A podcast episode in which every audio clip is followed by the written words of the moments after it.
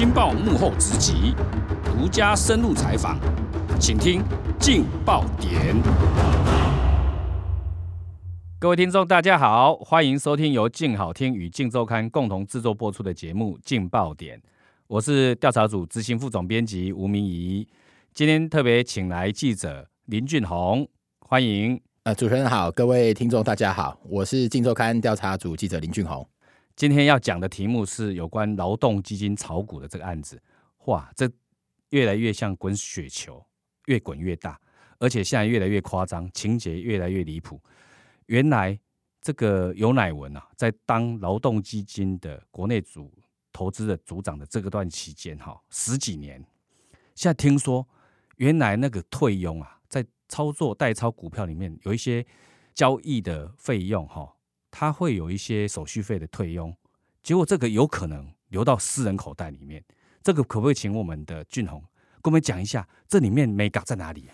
呃，好的。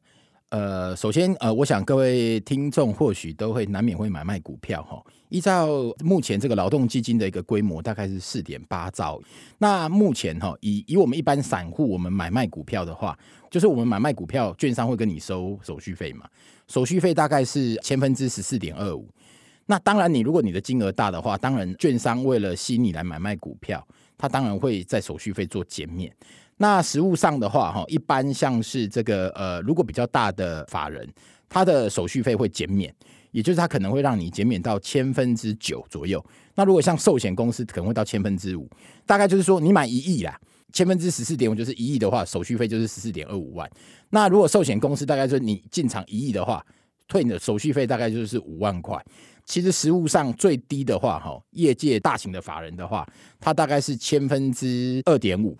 甚至到千分之四之间。那以这一次这个呃劳动部的四点八兆这个呃规模基金来看的话，它的手续费大概就是千分之四，也就是你进场一亿，当然手续费大概就是四万块。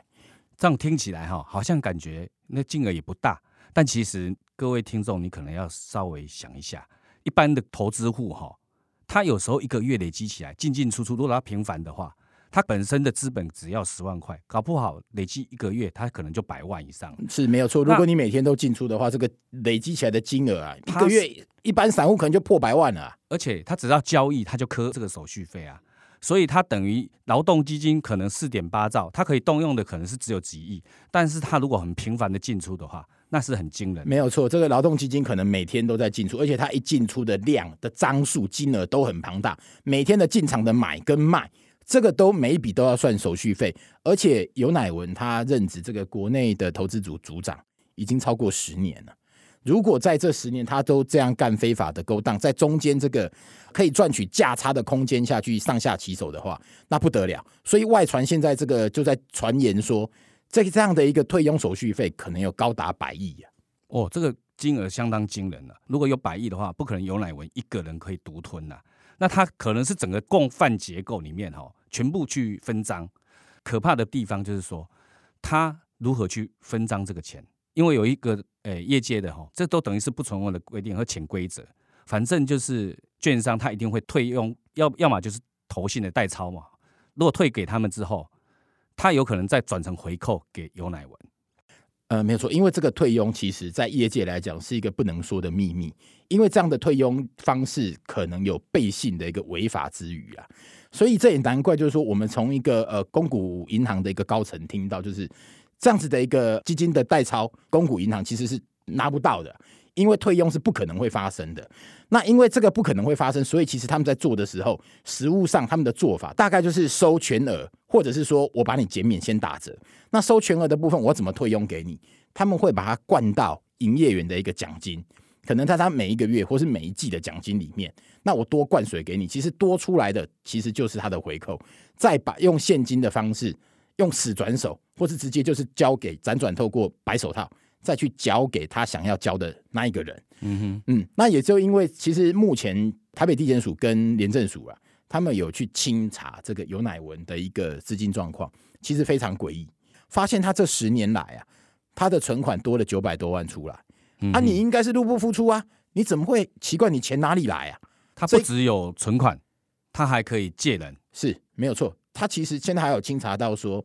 他有跟一位朋友哈，他有借款给对方，那对方当然要周转还钱给他。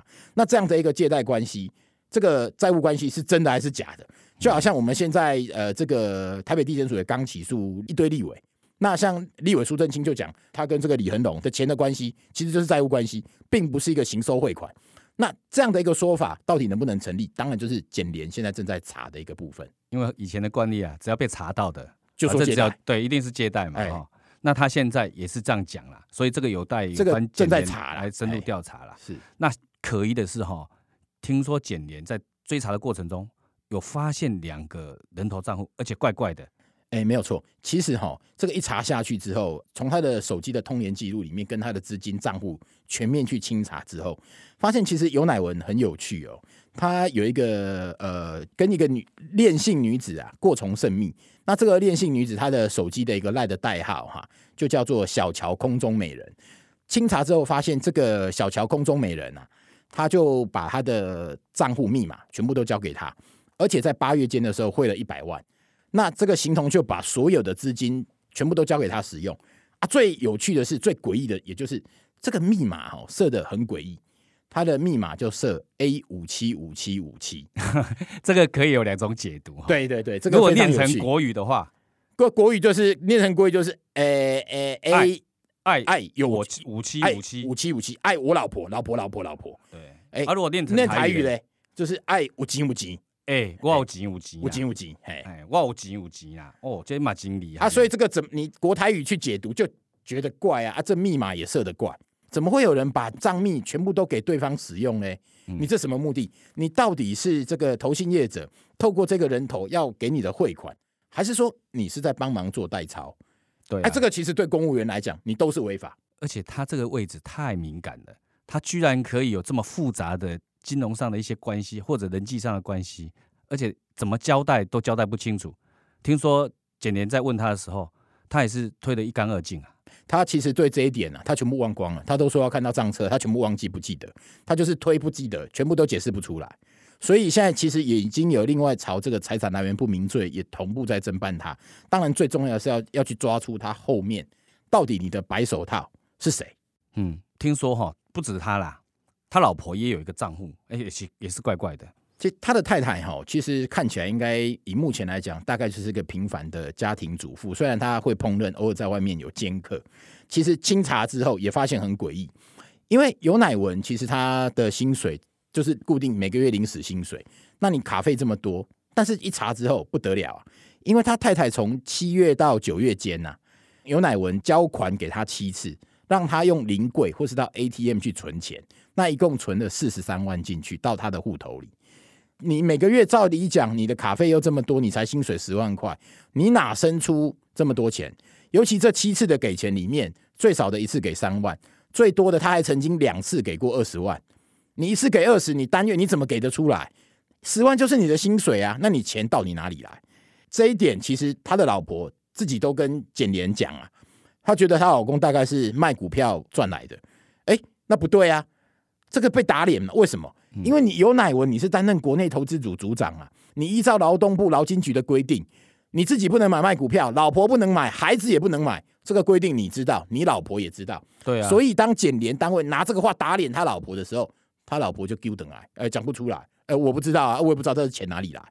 所以这对夫妻讲的话，全部逻辑上都有问题。所以现在客观上看到的，反正就是有人头账户，但只是说他对人头账户怎么去解释，其实他。前后不一啦，前后不一。除了除了他这个老公拿钱给他，你你存的这个怪怪的，跟你的收入显不相当以外，另外他老婆也清查了一下，发现他有个赖群主啦。除了这个会报股票以外啊，他老婆里面有个朋友叫乔妹妹，其实是一个男生呐。那这个男生是在一个桃园的一个上市贵公司当主管。这个男生在今年的七月跟九月的时候各汇了十万块给他，最近还说等我股票处理好之后，我再汇五十万给你。啊，这个就很怪啦！哎，怎么会汇这么大笔的金额？啊、那当然，这个简廉当然就会猜啦。哎，他跟你什么关系？嗯，哎啊，最怪的是，他直接跟简廉讲啊，这个是我很亲密的干哥哥。啊，你怎么会跟别人承认这是你亲密的？到底亲密到什么程度？他又直接说，因为他想养我。哎，哎，这个实在百思不得其解。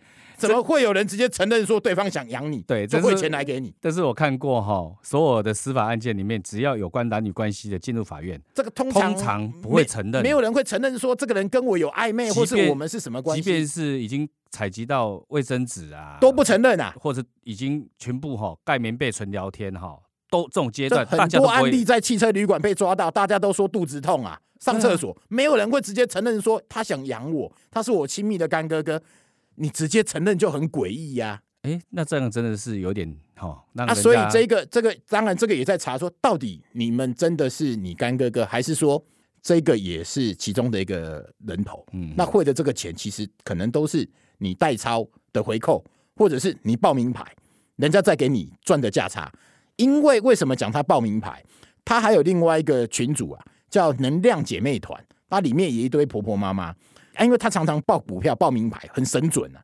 那他今年七月的时候啊，他就跟一个台湾高尔夫球界前五十大非常有名的一个教练报了一档名牌啊。嗯，啊，这档名牌是呃全球做这个 BT 载板最大之一的，叫景硕。是他今年七月跟他报的时候啊，他跟他讲说，你六十七可以进场，八十就可以出。结果才隔一个月，涨到最高八十点五，之后股价下跌，一路跌到六十二，最近股票才又涨上来。哇！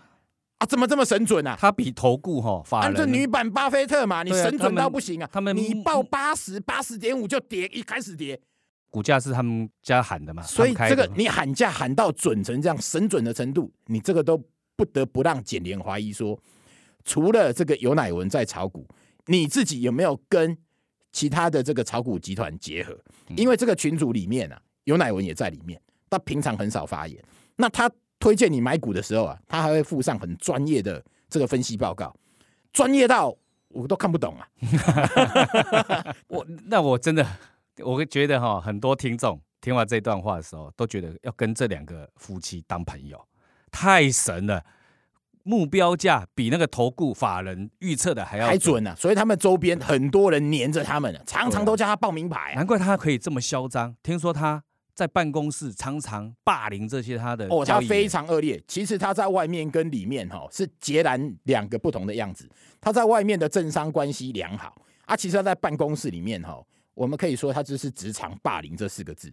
这四个字不是我讲的，这四个字是他同仁讲的。